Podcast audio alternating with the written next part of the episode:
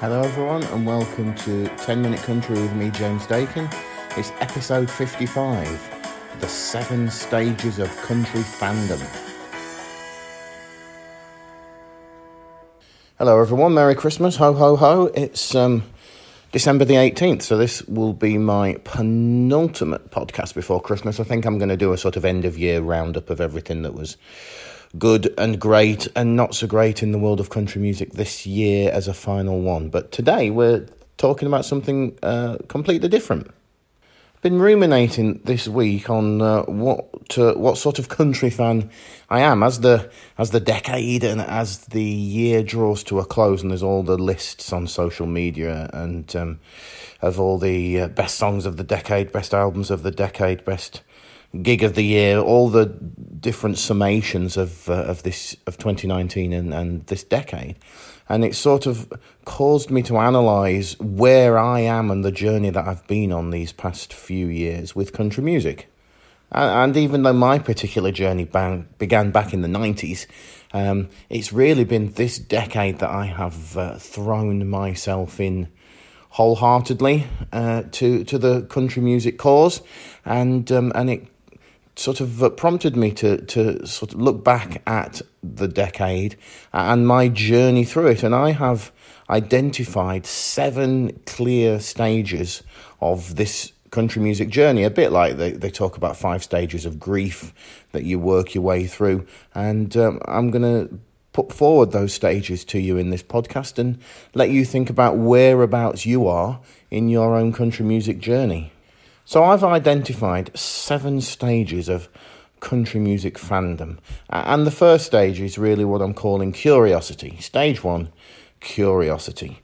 Um, you hear a song, you see a video, you catch something these days online, and it and it piques your interest, and you start to think, oh, I, rather like that. For me, that happened back in 1993 when I saw the video to uh, Garth Brooks's Red Strokes and uh, I, I, I, was a sort of a, a rock fan coming out of the 80s, dismayed that Nirvana and Pearl Jam and Soundgarden had killed my uh, hair metal, hard rock, AOR uh, journey. Uh, stone dead, it seemed, over the course of what, 91 into 92. Um, and I was looking for something else, and all of a sudden I saw Garth Brooks, and it piqued my curiosity. That led to me looking into sort of Tim McGraw, Faith Hill, um, Trisha, Shania, uh, Mindy McCready was a big interest of mine in the 90s, but I sort of kept everything else at bay. So I was curious and I was beginning to look for things in the country music genre, but I did not commit wholeheartedly at that point. I was still on the fringes, on the periphery of everything, but the curiosity was definitely piqued. Stage two, I think, is excitement. All of a sudden, not to quote Disney, but a whole new world opens up when you get into country music. It's a, it's a different way of life. There's an attitude uh, that comes with it. There's the, the, the history of country music is, is beguiling, I think. Um, you know, the existence of Nashville as a town, um, you know, and even other places like Austin uh, and that sort of thing. But, you know, obviously Nashville holds sway when you're first getting into country music, and its existence is fascinating because there's nowhere else and no other genre that is based around one small geographical area.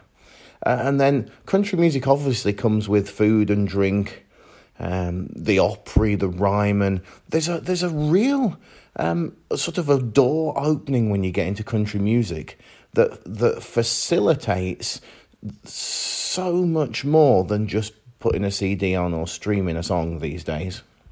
So for me, that curiosity then leads um, into a stage of excitement about the whole thing. Uh, and that excitement to me occurred around 2004. I finally started committing um, to the genre when Sugarland, Big and Rich, and Keith Urban all released albums in 2004 that blew me away. And I started to get interested in the whole thing. But living over here in England, uh, and, and it being 2004, it, it still felt very re- remote for me. Um, but that curiosity and that excitement then leads into stage number three, which you know, may be particular to us over here in Europe, although it may resonate with some people in America, it's shame. You, you suddenly start to worry about what people think about you when you get into country music. That no other genre uh, sort of carries the the stigma uh, of uh, of of what country music does, particularly over here in England.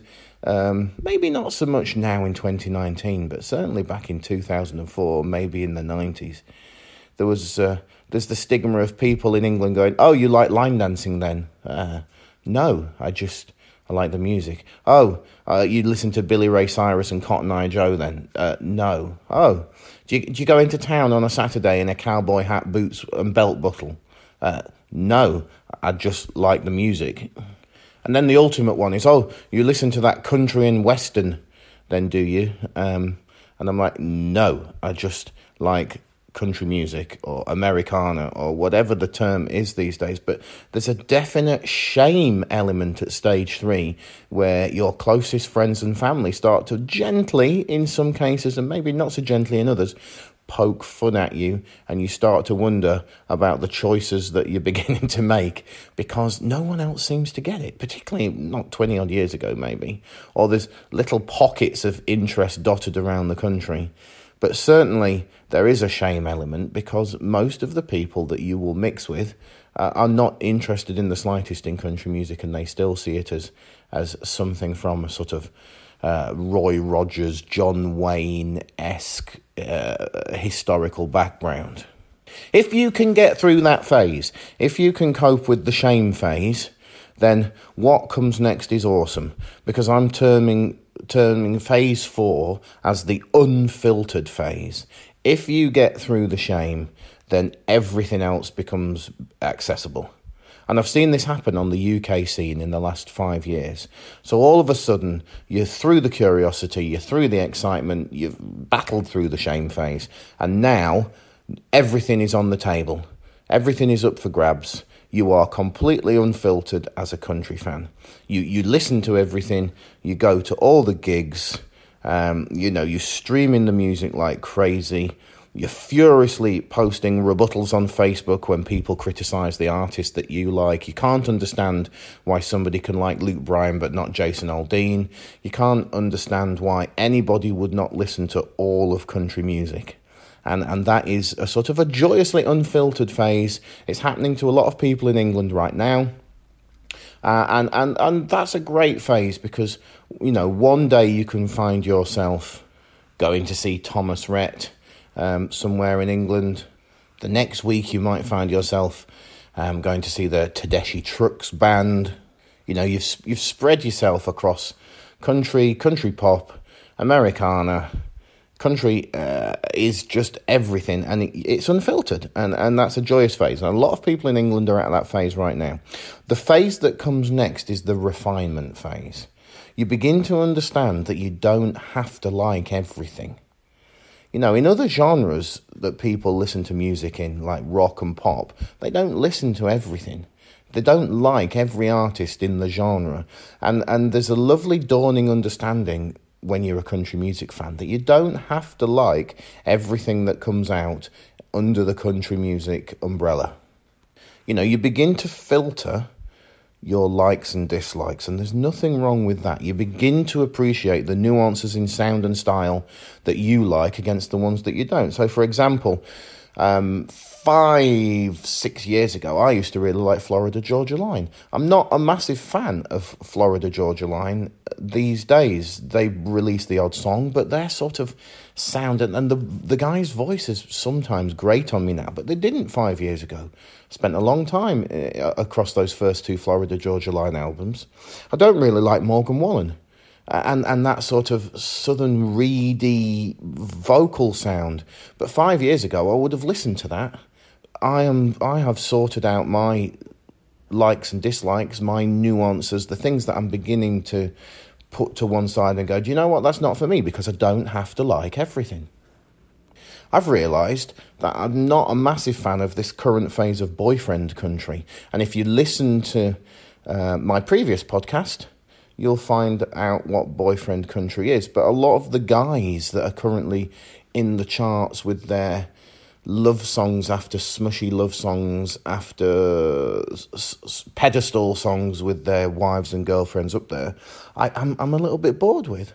Doesn't mean to say that sometimes Russell Dickerson won't come out with a great song that I go, oh, you know, it's really good.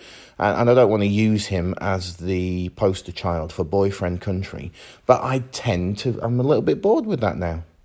The good thing about country music is, and it's always been about the song. So couple, an artist can release a couple of songs that you don't really care for, and then all of a sudden can come out with one that you listen to for the rest of the year. Um, you know, we aren't locked into particular artist likes and dislikes. It is literally about the song. But when you're in the refinement phase, which is stage five, you start to be able, with confidence, to say, Do you know what? I'm not a massive fan of that. I'll just keep to this and this and this.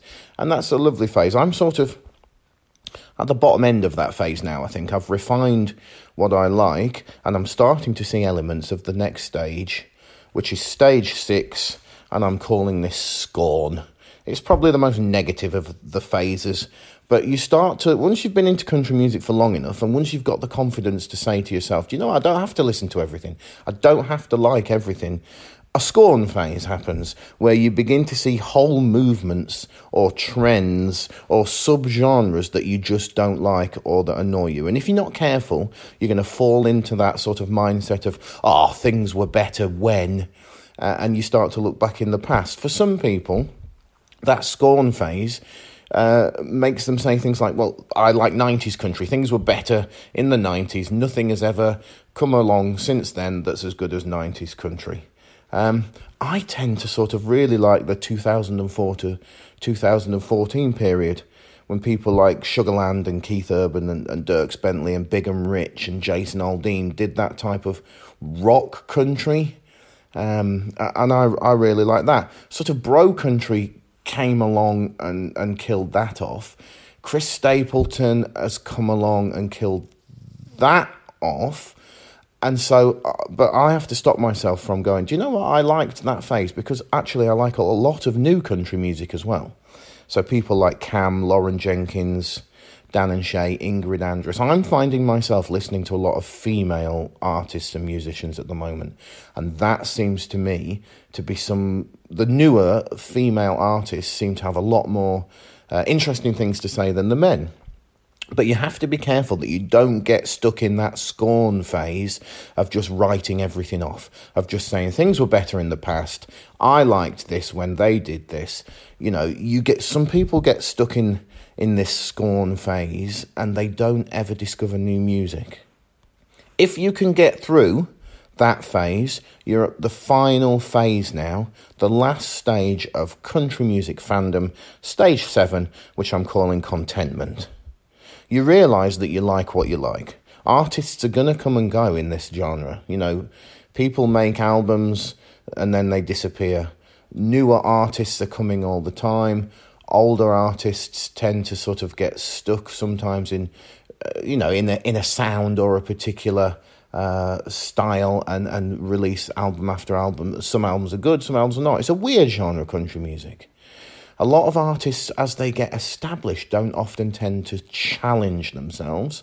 They tend to stick in a comfort zone. When you think of people like Jason Aldean, Luke Bryan, that sort of artist, and yet, you know, for me, Jason Aldean with his new album Nine has released the best album he's done in a very long time. It still sounds like every other sort of um, Jason Aldean album or song if you don't listen to the nuances of it.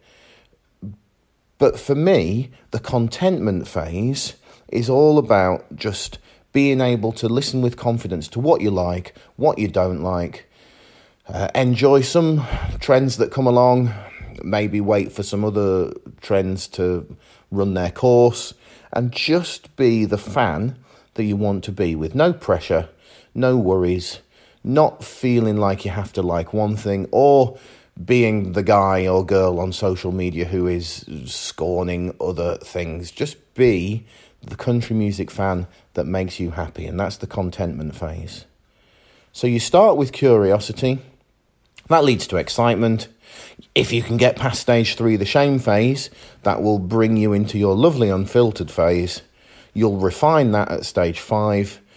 Beware of the pitfall of scorn at stage six, because once you get through that, it's all good. Stage seven, contentment, and you will be the world's best country music fan. Thanks for listening today to 10 Minute Country. I've been James Dakin, and uh, I hope you have a terrific Christmas.